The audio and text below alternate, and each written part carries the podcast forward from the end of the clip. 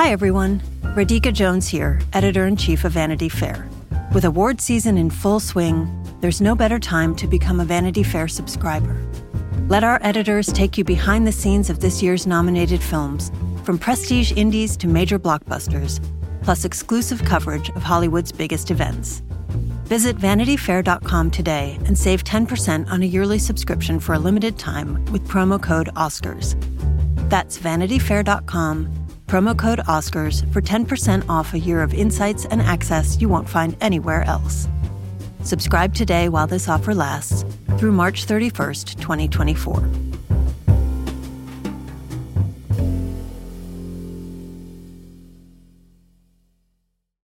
This episode is brought to you by Progressive. Are you driving your car or doing laundry right now? Podcasts go best when they're bundled with another activity.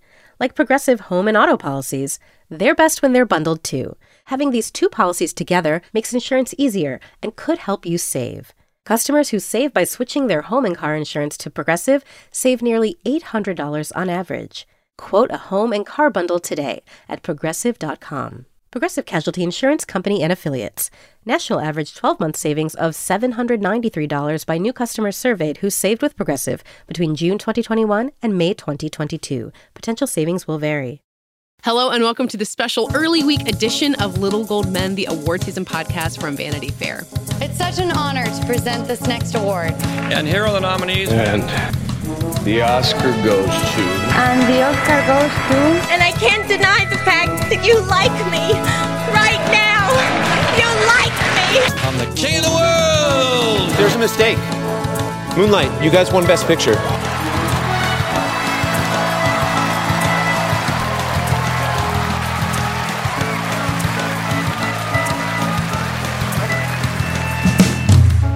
I'm Katie Rich, the deputy editor of VanityFair.com. And I'm here with a full crew here to discuss the Emmy Awards. We have our chief critic, Richard Lawson. Hello. Our senior writer, Joanna Robinson. Hi, Katie. And joining us again, our senior Hollywood editor, Hillary Busis. Hello. And our TV critic, Sonia Saraiya. Hi. Uh, it's I love having a full crowd to discuss an award show. Um, I have to say, as weird as our uh, pandemies were, the thrill of an award show never quite leaves me, and it um it, it worked for me in a lot of ways. I mean, we're going to talk about the winners, we're going to talk about the narratives we saw from it, but in general, do you guys feel the same way that I do that the Emmys were like pretty successful for what they had to pull off? Yeah, I mean, I was impressed and pleasantly so. I was impressed by the innovation of what they did. I saw a lot of people reacting saying like they wish there had been more like mess ups and that it had been more of a shit show. and I was like, well, I suppose, I suppose that would have made for like some entertaining TV. But I think what they did was was uh, pretty impressive. That's the NASCAR theory of viewership. I wanted more cars going off the, the track. Literal car crashes. Yeah, I mean, I thought it went. I thought it went pretty well. I think that you know, the more I thought about it, though, after the broadcast ended, was like, what did they do that like local news broadcasts don't do every night? Which is like have one person in a studio and then they cut to other video feeds. Like it felt. I mean, I granted it was 150 video feeds versus you know a few, but you know, minus some like little, you know, skips in sound or whatever, and you know, differentials in like uh, people's setup. I mean, there were people on their couches, and then there was Schitt's Creek, which was having like a whole party in Toronto, uh, which worked really well for the first, you know, third of the show. But yeah, I'm, I'm writing something right now about what the Oscars can learn from the Emmys, given that like it seems likely that the Oscars will also have to be some kind of virtual ceremony, um, and I think there is a lot to glean from the broadcast. Yeah, I do wonder if it helped uh, cut down the amount of technical snafus, at least at the beginning of the show, because everybody from Schitt's Creek kept winning and they were all in the same room the entire time. mm-hmm. True. Really showing off their ability to have a party. Although, Sonia, you and I were back channeling about why they kept having masks on and taking them off, and they were in the same room. And I mean, the, the coronavirus doesn't work differently in Canada, but there just seems something like that they got to do that we can't do. They, they had some freedom, yeah my takeaway from the Emmys ended up be that it was about as fun as it could have been. Um, mm-hmm. That like I felt everything is sort of bleak, and Kimmel was very bleak. Uh, I kind of appreciated his uh, his his acerbic dryness um, about the whole thing. But you know, you you do lose a lot when it's not in the same room. I feel kind of bad for some of these winners who, you know, like first time winners like Zendaya who don't get the party and they don't get the, you know, she seemed to be having a, a good time and dressed up and stuff, and that's great. But um, there was definitely something lost, and I don't think anyone lo- lost sight of that. But I do appreciate that it was as fun and weird and zany as it could have been. I don't know because I'm a masochist. I rewatched the ceremony after the East Coast went to bed, and um, just because I wasn't like able to pay full attention while it was airing, and like I was looking for sort of a unifying message, and the unifying message seemed to me to be unity. Like there was a lot of positivity. And I feel like everyone got a memo that was like, hey, we all hate Trump. Things are bad, blah, blah. But instead of focusing on that, let's focusing, let's like, it was like everyone was on the same campaign message, which was encourage people to vote, talk about what unites us. And I think that's why like the big Schitt's Creek run at the beginning of the show sort of frustrating as it was to feel like no one else is being included in that party. Schitt's Creek is a show about positivity and unity, so I feel like that like really set a tone. All of those speeches, all of their speeches had to deal with that, but like so did everyone else's. Like you know, Mark Ruffalo is going off about that. Everyone is like, "We're united. We are one. We don't have to be divided. Let's work together. Let's vote." Like that was instead of like "f Trump," uh, which has been the message in the past. You know. I was kind of surprised that given that there was really no mechanism in place to do like playoff music, like they weren't just going to cut people's feed during a speech um, in the same way that they would gently coax them off stage at a, at a regular show. I, I was surprised that more people didn't use the like kind of unfettered time that they had. I'm sure that there was some sort of indicator that was telling them, okay, like wrap it up or something. But like Ruffalo just kind of went you know and i thought that we would see a little more of that but like like you said joanna i think that people mostly were like there did seem to be a collective effort on everyone's part to make sure in their own little way that the thing went smoothly. And so I think everyone was kind of just very conscious of brevity and, you know, getting the message across. I mean, the Schitt's Creek people, because they had that crazy run for the entire first third of the show, could have done really whatever the hell they wanted, and yet they, they, you know, being Canadians, they were very polite about it, and uh, you know, each speech managed. You know, Dan Levy spoke three times, I think, and each or four maybe, um, and each one seemed to like have a little different thing to say, but kept it short. So I wonder, you know, going forward, if that will instill some new kind of less of an individualistic spirit where this is my time to shine and it was more like this is our time to shine which which felt nice Although they did also have more time. I, th- I think maybe generally speaking, acceptance speeches on average ran longer than they usually do because the, we didn't have to spend time with people walking up to the podium and the other sorts of things that can eat up a normal or traditional broadcast, um, which is interesting. I think it's it's sort of nice to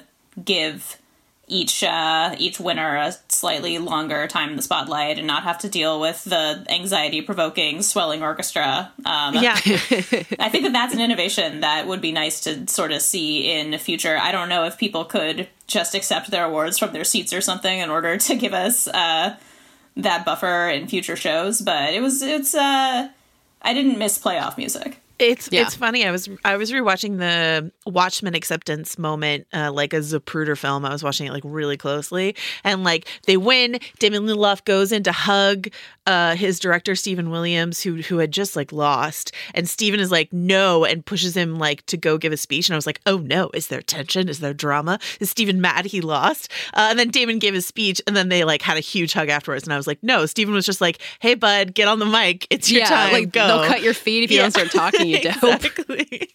So yeah. my my guess is so like the Schitt's Creek run in the beginning, like I think for fans of Schitt's Creek, it was like very fun to see them and like you know cutting back to them all looking ecstatic every time was fun. But I would assume they're not going to like ever do that again, where they have like all comedy, all um limited series at once. But like the cast of Schitt's Creek didn't want to sit there through like the morning show winning stuff that there's not their category. Like they they couldn't convince the stars to do what we did, which is watch the whole thing. So they had it like category by category so that you know when yours is done, you can go turn it off and go to the bar. So uh, hopefully that's like a one time thing. Although it was like no, watching a streak like that happen and knowing it's happening so clearly was was fascinating just from like an award stat nerd perspective. It was sort of I, I, mean, I felt like I just felt for the viewing experience. It got a little like it was great that they had a party to go to so that you could see like outfits and, and kind yeah. of some glitter. But um, it was a little tedious. I mean, I wasn't, I, no, no shade to the show, but I, I was a little bit like, okay, this is not the most thrilling like first hour of a, of a award show where keep cutting to the exact same room. These same people are making speeches. I was a little disappointed at how clumped the winners were, actually. That felt like it felt a little less creative than the award show itself. It was also yeah. fascinating to watch because everything was clumped together to watch Schitt's Creek have a backlash in real time. like, after the third award, people were like, "Is the show really that good?" And, you know, well, didn't Dan Levy say that too? Yeah. He was like, "Oh God, the internet's going to turn on me." yeah, like, and oh, he was sorry, right. man. I mean, he was probably this? checking Twitter. Like, uh, it, it was. I, mean, I, I, think that that has mostly abated, but yeah, um, that was unavoidable though because I think you're you're right, Kitty, that they had to give people their slots, and um, so they weren't just glued to a laptop or whatever the hell uh, all night. And sort of interesting that Schitt's Creek managed to win all of these awards for a season that a lot of Schitt's Creek's fans haven't seen yet because it hasn't yeah. yet aired on Netflix. Right, mm-hmm. right. I was interested too. Our correspondent Julie Miller was in the virtual press room, and none of them showed up for ages and ages. Right, like they never showed up back to the quote unquote backstage press room, and they had plenty of time to. Even even after their sort of like forty minute dominance, they only came in for a minute altogether. I thought that was kind of interesting. I mean, I think maybe it's just really not as fun for them to be doing it over Zoom, and they're just like, we want to we want to hang out at our party and enjoy our statues now. But you don't want to leave a real life party to go get on Zoom? the, the impulse you have now. I don't I also, remember what a real life party is anymore. So I also think it's interesting because, um, like, I, I can't tell for sure where people were. Like, was Zendaya at home when she accepted her speech with that like beautiful Supremes poster behind her, or was that some sort of like green room?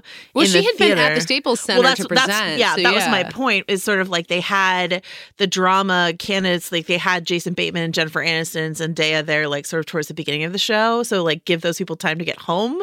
Question mark. So like they're at the theater, they did all the comedy awards and so that they could be home in time for like the drama categories. Given yeah. Lisa Kudrow and Courteney Cox showing up for Jennifer Aniston's bit at the end of the show though, that also felt like she was maybe still at the Staples Center. And Jason Bateman, right? And Bateman's right, still there. Yeah. I was like, yeah. either either Jennifer Aniston and Jason Bateman are really good friends, maybe, or they're just still at the Staples Center. No, you know? I don't know why you wouldn't just have a green room. I mean, that's why they did it at the Staples Center, so there'd be room for like literally whatever you want to do. Right, exactly. Yeah, and I wonder. I mean, I I'm as fascinated or more fascinated by the logistics of pulling off this show pulling off as much of it on site as they did. I didn't really anticipate there being so many presenters appearing live on screen, so many presenter like maskless presenters like base interacting with each other in a way that like I kind of didn't think was going to happen in a show like this. I thought there would be more pre-taped stuff. I thought there would be more virtual or at least uh, off location presenters and bits and stuff like that. So, I mean, I, did they just have a massive testing opera- apparatus that happened like two days before the show. Like I I don't know. I'm curious. I well, hope yeah. that we can find out more. I will say the fact that like Giuliana Rancic and Vivica A. Fox had to pull out of their e hosting duties like last minute because they tested positive for COVID makes me hopeful that they were actually very rigorous with their um I mean at least E was I suppose, but um, like yeah. with their with their testing of what's going on. And I was actually once again I was like rewatching and I was looking closely and like there are a few of those hallway presentations where it's possible that they could have taped them earlier because they didn't like pan over to them. They just walked down that hallway. So it's oh, possible that a few of those, I don't know for sure, but it's like Jason that, Sudeikis wasn't necessarily there in person, right? Or, or like there Park or like whatever. Yeah, yeah, yeah. happened the previous day or something, right? Yeah. Jason Sudeikis getting a COVID test on the air. Like I don't know if that was a real COVID test, but it looked like a real COVID test. Um, I feel like that's kind of like subtly a great idea, just like normalizing that process. I don't know who is watching the Emmys who needs to have a COVID test normalized for them, but I like that. Well, we should also be careful to mention that you know the that the Television Academy has a vaccine, but you need you need an Emmy you need to get six it. SAG credits to get it. So, um, but but Richard, but, you're not supposed to say that. Sorry, sorry. um, but but speaking of of Sudeikis getting the COVID test, I, I I did like the addition of for a few of the categories they had you know essential workers, first responders, people like that giving out certain Mhm. awards. Uh, the things they were kind of scripted to say about their own experiences during the pandemic didn't always sync up perfectly with. And now here's an award for TV acting, um, like the woman who, like the the, the nurse, or- nurse, who yeah. got COVID and then was like, anyway. Um, but I thought it was a nice gesture toward again that sense of, of communal spirit, which was not just, of course, people in the television industry, but like people, the world, and you know, all around the world and all around the country. I thought that that played not maudlin. It didn't seem pandering. It genuinely seemed like you've had a really rough six months uh, working on the front lines of this thing, and now here is just a silly opportunity for you to like, you know, be on national television and give out an award. And and it's it's probably a tiny tiny comfort for pe- really hardworking people who've seen a lot of scary things. But I thought it was pretty well integrated into the general flow of a very self-aggrandizing award show. And so was the charity drive for No Kid Hungry, um, which was understated, apparently raised a lot of money, according to Kimmel, by the end of the show. Which I guess I, it seems like there's got to be some kind of charity component to any major pandemic era entertainment Yeah. event, because otherwise we just look too frivolous and out of touch.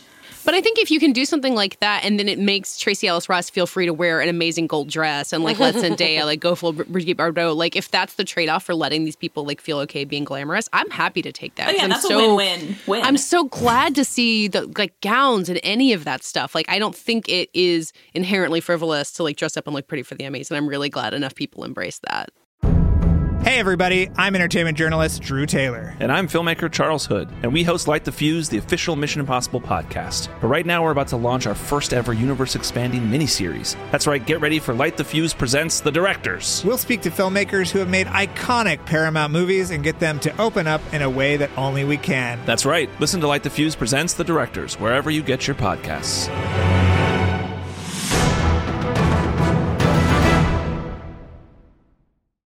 Something something else I really liked was um, I think they only did it for comedy, but maybe I missed something.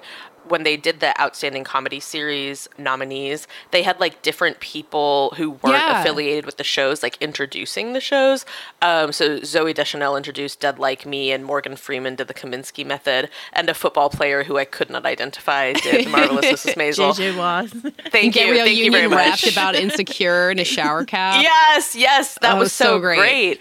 Um, I actually really liked that, and I wish they had done that for more categories because I think that's uh that's just a really fun part of any awards show is seeing the connections between people in the industry and and them standing for each other is cool. Yeah. They didn't do it for drama, did they? No, I feel like, and they also like stopped airing clips. I wonder if they just like started Ran cutting things because the They show ran out was of running too time. long. Yeah, we we missed something. Yeah. Yeah, I mean, God, if they had like had recording of like I don't know who like talking about how much they love Succession, and we didn't get to see it, I'll be really pissed. I There was know. also there was also the whole like concept of like we'll deliver the Emmy to you was like very erratic, right? Like Jeremy Yeah. Strong got his, um, Zendaya got hers, but like Jeremy none Strong got his. I hope from his wife. It was he his wife. That person. Yeah, off I, I rewatched it. It was only his wife. And then some people had boxes with glitter. Uh, like I wasn't Uh-huh. sure RuPaul who got one. what. Like why did Regina King have a box with glitter, and then why did Toronto? You know, all the people in Toronto have the hazmat suit with the statue. Like what's And the, Rami had the hazmat suit. Walk away. I Walk wonder away if Rami from him, used yeah. I think I think it was based on categories. Uh, the comedy categories had hazmat suits. I guess drama did too, and limited series and reality had, or and variety. I guess had the boxes. Something. Did Jesse Armstrong have any Oh. Emmys, or does he just in that like weird magic eye room? Because a lot of they people fly didn't have Emmys to the at all. UK? Like, like let's just think about They that. flew them to. Canada. Well, apparently they only brought the acting awards to Canada. I found out later. Like all like Schitt's Creek didn't get all of their Emmys. They didn't get their like directing and writing Emmys and stuff like that. So Oh, interesting. um but yeah, just think about like the the the the UK people who did show up. It was like four in the morning there, and like Paul poor Paul Mescal is like in, in his like little suit in his little like with his little house plant behind him. You know what I mean? And then like Helena Bonham Carter is like draped out in lingerie, kind of With, like, two Um, dogs? Yeah. So That's like you know uh, we were we were noticing who didn't show up. Some questions about like did they know in advance, and for the most part, the people who didn't show up seemed to be either Australian or UK folks for whom the time difference was just like pretty. Hugh pretty Jackman was there. I wonder. if Hugh he Jackman is in is Australia. always there. Yeah, hugh jackman will not, not. not show up. Oh, and he didn't win. Ugh. And Richard, you and I were both tweeting about this like separately. That like his best performance of his career is in Bad Education, and it's a shame that he. Yeah, and I saw some it. people, and I don't disagree with them necessarily, being like, "Well, why did this sell to HBO when you know? I guess the whole idea was like, well, if it can't get Oscars, it'll get Emmys, and then it didn't get the Best Actor Emmy that it deserved, and maybe he could have had a chance at the Oscars. Um, but you know, that's the risk you take. Um, Mark Mark Ruffalo is good in. I know this much is true. I didn't love the series as a whole. I don't even know how many people watched that series to be honest, but yeah, I mean that was like a big disappointment win for me. But I think on the whole the spread other than Schitt's Creek was was good. Like obviously Watchmen winning a lot was both, you know, deserving and expected. And um, I don't know, was the biggest surprise in Zendaya for all of you? I mean, I, that felt the, like the biggest one to me and it was a happy surprise. I think that Jeremy Strong over Brian Cox is a surprise in uh, lead actor, but I was thrilled for him. I think that he's of everybody in succession, I think I would give him the Emmy, even yeah. though the acting across the board is great, and I do think that everybody deserved to win. I actually feel like I shouldn't have been by surpri- as surprised by Zendaya as I was because I, I think what we're seeing is that the Emmys rewarding younger talent. They're beginning to be more interested in the breakout roles. I think at like a previous like even the fact that Jeremy Strong won over Brian Cox, which I which I predict, I my one prediction that I'm proud of is that I thought that that would happen and it did. um, I sort of felt like just thinking about how Phoebe Waller-Bridge kind of rolled over a lot of comedy faithfuls last year.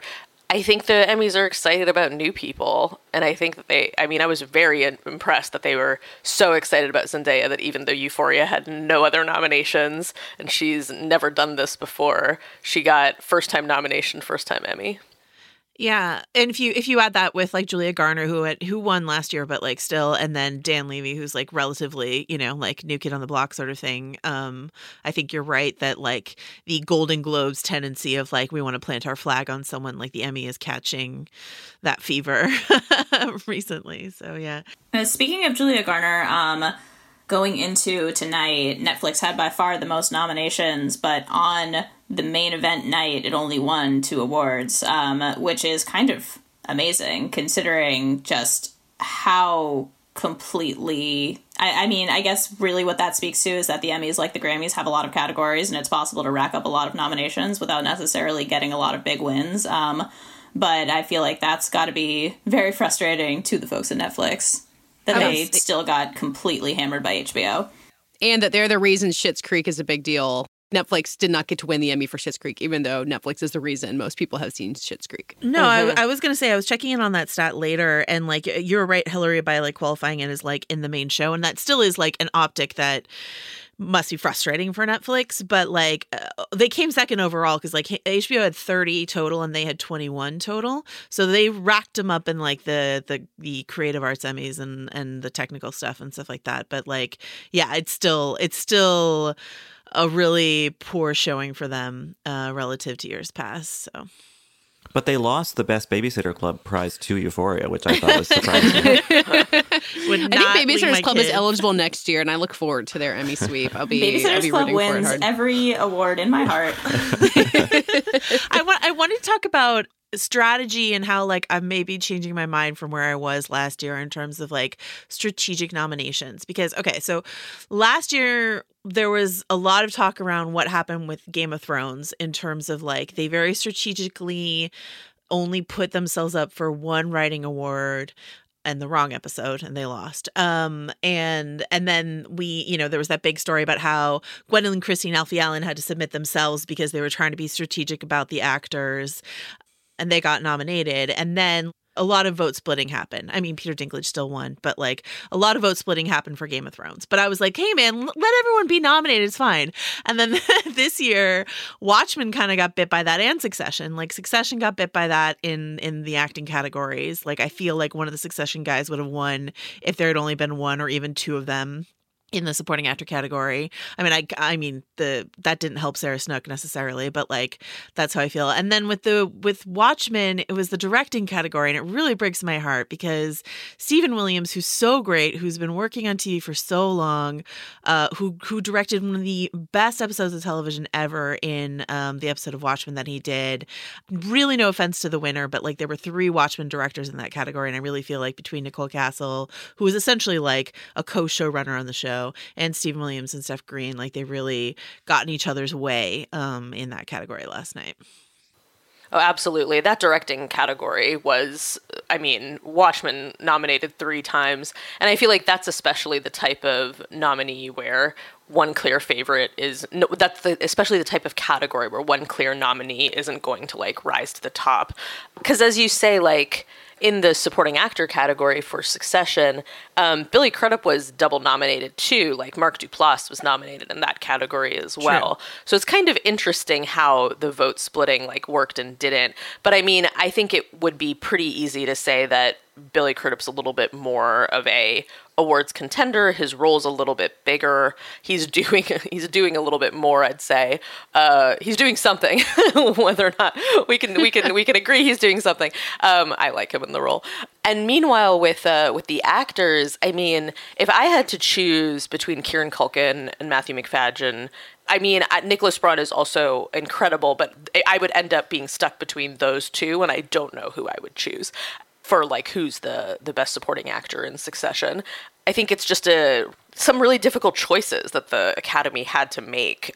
And yeah, I, I would be really curious to see the spread between Braun and Macfadyen and Culkin. I'd, I'd be really interested to see if they just cannibalized each other. Yeah, they're just like each had the exact same number of votes. They're right. so yeah. which is a classic Succession narrative. yeah, it really yeah. is. Yeah. And that Kendall gets to be the number one boy of all, everyone from Succession. at all Daddy, Daddy's best boy. Yes, so good. He got, he got that kiss. I also think we can't downplay the fact that Billy Crudup's win stands as yet another testament to the fact that like you really should try to sing some Sondheim uh, in, in, your show if you if you want to you know move Adam to the Driver's head of the like, pack. hey man, doesn't work for everyone. but that is you if know HBO I mean, I, had aired Marriage Story, right. then we would be singing a different tune. But I think you know the, the, the fact that Jennifer Aniston won the SAG for Morning Show and now Billy Crudup won an Emmy for it, and it had a lot of other nominations, is like really good news for Apple TV Plus in a way that I feel like they haven't had a lot of good news. I mean, I don't mm-hmm. know what the ratings are for those shows, but like they have been struggling to create buzz for their, you know, and they really seem to have poured it all onto the morning show of late. I know that the Chris Evans show was pretty popular, but but you know, I wonder how much like a sort of slightly down ballot win what that actually does for a machine like Apple. Like obviously it, it helps to some extent, but yeah. um, I don't know actually how like how much it reverberates around the company. And they're going to be in the Oscar race to some extent as well because they have Boys State and probably a couple other movies as well. But yeah, like Apple TV Plus is a massively expensive streaming platform that barely seems to exist for a lot of people. are you, like a lot of streaming platforms. Yeah, are you are you ready for my favorite Emmys 2020 stat? Is it the Quibi uh, one an Emmy? It's that Quibi now has more Emmys than The Wire. when you say favorite stat, the fact that Pop TV has more best series wins than Netflix is well, crazy. good for Pop. Like I feel like I know, like because I'm sure the CBC shopped you know, when when they were looking for a US deal, I'm sure they approached a bunch of different people. Pop is the one who like went for it. I'm sure other people are kicking themselves now. And it's true that the Netflix bump is a thing and like Eugene Levy did at least shout out Netflix once in the like, you know, the final award that they won, but like uh, yeah, g- good for Pop. I gotta say though, talking about Schitt's Creek, I I maybe this is like my own personal bugbear or something, but you know, Schitt's Creek is a comedy that is very like warm and fuzzy and inclusive, as we were saying. Um, you know, it's like very good pandemic watching. It's very good binge viewing. But there's another comedy that never broke through at the Emmys and is also over now, and that's The Good Place. And that is just something mm-hmm. that I mm-hmm. don't understand, like how it never managed to kind of get the same kind the, the same sort of attention either from I guess from the internet at large. Well, no, it's very popular, uh, like among I think like very Netflix viewers, and yeah, but for some yeah. reason awards never came for The Good Place. Um, And instead, this good American show is being beaten by a Canadian upstarts. Um, I so, sound yeah. like Kimmel. I feel We're like the Good injecting Place- nationalism into this. yeah. I I feel like the good place for all of its like narrative innovation did suffer from the fact that it's a you know broadcast network show from an established showrunner with you know big TV stars are you know already established TV stars in the lead roles. I think it it seemed more like a conventional choice, even though the show itself is pretty unconventional. Um, Much less conventional than Schitt's Creek, which is a yeah, family exactly. sitcom. But Schitt's with all of its attendant, you know, Canadianness and pop TV ness and CBC ness and all that stuff. Like, I think that it stood out as this kind of organic.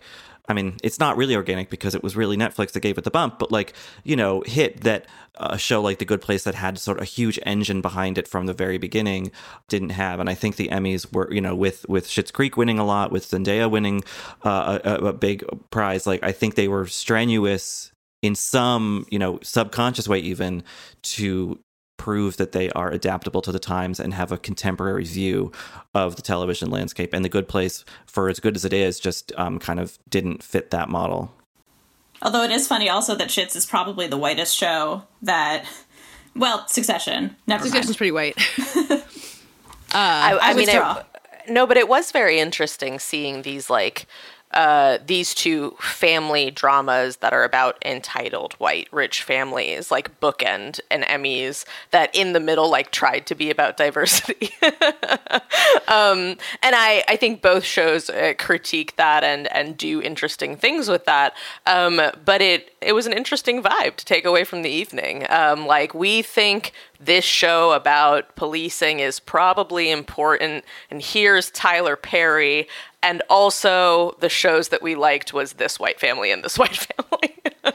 I mean, it's it, it like I was trying to figure out, you know, what it, what is like really rubbing people raw about this like comedy section in the front, and I think it is like the fact that they had a whole segment spotlighting Issa Rae, and then Insecure like wins nothing. You know what I mean? So then it Mhm. feels like And Lena super- Waithe and America Lena Waithe, America yeah, but like, but Issa was like in the comedy block of the show, and I was like, that just feels like salt in the wound to be like Issa. Rae- Try telling Issa Rae no, cut to Issa Rae, and it's like, no, you don't win any awards tonight. You know what I mean? Like, I was like, that felt like a stumble for sure. Yeah. Yeah, there's only so far you can go in touting it. And like, you know, there were a lot of people of color nominated, um, but there's only so far you can go congratulating yourself for that, um, depending on the winners. But then again, like Succession, I think was the best drama nominated. Like it is a super white show, but I'm really glad to see it win. So you kind of um I don't know, some good comes with some bad. Oh yeah, no shade. I mean, I really like both shows. I just think uh, this goes back to remember when we were talking about how Jesus and Miro didn't get nominated, and I think it's such a worthy show. I think just the Academy just is what it is. they, they, they, they, they, what, what appeals to them is what appeals to them, and it's not like they're wrong, but it reflects their perspective. Yeah, I mean, they're to just keep giving this award to John Oliver every year until John Oliver retires, even though his show has been doing the same thing every year. That is true for a lot of talk shows. But uh, as uh, Chris Rosen, one of our contributing writers, pointed out um, when we were predicting the Emmys, of all of the talk shows that had to go virtual this spring in the midst of the pandemic, Trevor Noah had maybe the most innovative approach. He expanded his show, he was doing different sorts of things. Um, that deserves some recognition and yet they're still and you know samantha bee was broadcasting from her backyard. Like everybody was doing everybody was trying to figure out a new way to broadcast their talk show during covid especially in the spring when things were the worst in new york and la where these things are filmed. And the stubborn attachment to rewarding John Oliver's show when his show probably changed the least like does kind of feel like you know, they're going to make an effort. They're going to reward Zendaya. They're going to not just give Mrs. Maisel a ton more awards after doing that same thing for two years, but there are ways in which the TV Academy is stuck in its ways and seems not very eager to try to get unstuck. I also feel, and I don't have uh, obviously any hard data to back this up. Why would I? But um, the uh, in a world where like streaming has taken over and we don't really do appointment viewing and stuff like that, I really feel like HBO Sunday night is still like very much a thing. HBO Sunday TV night. And so like the the shows that air on HBO Sunday night are going to be rewarded and like John Oliver certainly benefited from the bump around those shows. Those seem like appointment television for at least like the kind of people who would belong to the Television Academy, you know. Did you guys see the video of Samantha Bee opening her non-Emmy box? Oh my god, no. She took like a palette knife. It looked very challenging. She took like a palette knife to it. Um, it's a very long video. I eventually like scrubbed to the end of it, but eventually there was just like a bottle of champagne in there, which I was like, that's a nice thing to Oh. send. Like you didn't get you didn't get an Emmy. I don't know why they made the box so hard to open, but but here's here's a bottle of consolatory uh, champagne. Well, if that's the case, then I, I hope that the hazmat suit guy waiting outside Ramy Youssef's house also had champagne with them. That, I think Ramy, though um, he did not win the Emmy he was nominated for, it, did win Twitter by posting that video of the Oh my hazmat God. suit just person waving goodbye after he lost. It really is like the grimmest image somehow. Like, Yeah. It feels so sad. Well, there was almost something the hazmat suit guy being like, "I'm going to be back, but for a very different reason." Like, you know, yeah, you're on your own for now. Yeah. You're not going to be so happy to see me again. Yeah, that and like Kimmel's reveal in the beginning where they were cutting from old um, footage of Emmys of the audience laughing at him. And we were all kind of watching this happen in Slack being like, this doesn't seem like a good idea. And then the reveal of him being in this empty room, it was just like, God, that's grim. It was such a bleak moment. And it had to happen, but um, it was interesting to see like the gloss of the award show kind of fall apart with the like, this sucks. It sucks that we have to do it this way. Although I don't know what that opening really drove home to me was how easy it is to make it seem as though you're delivering jokes to an award sh- to a regular audience packed with people. Like I don't know. I get is everything fake, man? Like it's so real. kind It of was a- freaky. It was a deep fake tutorial, It was. honestly. yeah. Wow. Okay, any final Emmy's thoughts? I do think it's interesting that you know two of the shows we talked about the most, Schitt's Creek and Watchmen, will not be back. I guess I know I don't know. Damon Lindelof seemed maybe more open to letting someone else make another season of Watchmen last night than I had thought before. But Really? anyway, like I thought the opposite of what no, he he, was just oh, okay. I, he just kept being like, I'd be happy to hand the baton to somebody Well, else. that's Um, so that's so Damon. Uh, that's so Damon of him. But uh, can I just say that, like, when when I was like thinking about the Emmys, I was like, do you think the uh, to myself, Joanna, do you think the reason Damon Lindelof has been so insistent that this is only one season is because they want to get that limited series Emmy? And then he went out and said, like, I think it would be a betrayal to everyone, like for the fact that we did so well in the limited series category if we went ahead and announced the season two, which is like Wow. exactly what Big Little Lies did, right? Yeah. Um, and so um, I was like, yeah, I, I kind of I believe him. I believe that he doesn't want to do this. And he also said what he said is that, uh, and our and our colleague Julie Miller got this great quote in the press room that like he wanted to move into like a curating phase of his career where he was highlighting other people's works, which is something that he's talked about with Watchmen. How like he couldn't really be the one to tell this story, even though he definitely, uh, in a large part, was, but that he was like kept trying to elevate the other voices, like Cord Jefferson and other people who worked on the show. And so I think he wants to like be more of a like a J.J. Abrams esque producer, highlighting non white straight male voices because Damon Lindelof has so much guilt always uh, about his his position in Hollywood, and that's uh, I mean that's a great thing. I would be I would be sad if we didn't get another like very Lindelofian show uh, out of him, but like I think it's really cool that that's what he wants to do with his refurbished star. You know. I want him back on Twitter. Oh God, Can we make no! Get happen? out! Stay away, Damon. You preserve your brain. He Get was out. so when funny when he was making fun of Justin Bieber's hat. His Instagram is really is really good. It's really really good. There we go. That's the that's the consolation prize. Um. Okay. So yeah. So Schitt's Creek won't be back. Succession will be back. Any like general Emmy trends that we can talk about other than you know sometimes they like new things except when they can't break out of their old patterns. I was just gonna. I don't know if this is related to that, but I I was genuinely surprised that Jennifer Aniston didn't win the Emmy. Um, Maybe I shouldn't have been, but you know, she was clearly excited to be there. She was in a bunch of the pre-show stuff. She's a she's a television academy favorite. I don't know. I was surprised. Clearly, they watched Morning Show if Billy Crudup got nominated. You know, got, got the Emmy. Uh, that was kind of It does feel like Jennifer Aniston's like comeback is still like on a slow and steady. You know, the, the Fast Times at Ridgemont High thing last week. Like the morning show is gonna have a second season. Like she is she is having more of a moment now than she has in a while. Mhm. It seems. And if the Mhm. Friends reunion never happens outside of that one thing they did last night. Didn't everyone think that was Laura Linney's category to lose this year though? Like just just by expectation and prediction. I also was surprised that Zendaya beat her. Yeah. Yeah. Yeah. Yeah. For me, I would say, I mean, the one narrative we haven't talked about is is FX and how, you know, th- this is a big year for FX in terms of becoming like FX on Hulu and trying to hold on to its brand identity uh, in in that change. And uh, you know, they had a great win for for Uzo Aduba for Mrs. America. This wasn't like maybe their strongest showing, but they use they they have in years past been stronger players in the bigger categories here in the prestige categories, and so the fact that they really only had Mrs. America that had like a ton of buzz around it, like devs didn't hit the way they wanted to, etc. Um, and the fact that with Mrs. America, really only one win out of that, you know, I hope for bigger and better things for them in future years because I'm I'm a big FX fan, but um, and a big Hulu Fargo fan. coming. Yeah. So Fargo's coming. Yeah, but Hulu had such a great year too, and I'm I'm really bummed that they like couldn't break through with you know normal people or the great or, or high fidelity or any other great shows that they put out this year so It would be nice if we could like take all of our Schitt's Creek energy and put it onto PEN15. That's that's my 2021 goal. yeah. Um, all right. Well, thank you all for watching the Emmys with me. It was really fun, like I said at the beginning, to have an award show to um, to dig into. And um, now we just have seven months of Oscar season ahead. So everyone, buckle up. Katie, bl- that's bleak. The uh, the the the tone message was unity and uplift. unity and uplift. I mean, we literally call ourselves an awards season podcast every month of the year. So if anyone is prepared for seven months of Oscar season, I'm excited. I just got invited to a drive-in premiere of Blithe Spirit at the Mill Valley Film Festival. So like, See? I'm like the magic's alive for this one event. Okay, that does it for this week's show. Um, thank you for listening. Find a ton, ton of great Emmys coverage at vanityfair.com. Um, you can follow us on Twitter at Little Gold Men and on our own. I'm at Katie Rich. Richard had to go. He's at Rylaws. Uh, and Joanna. Joe wrote this. And Hillary. Filibuster. And Sonia. Sonia Saraiya.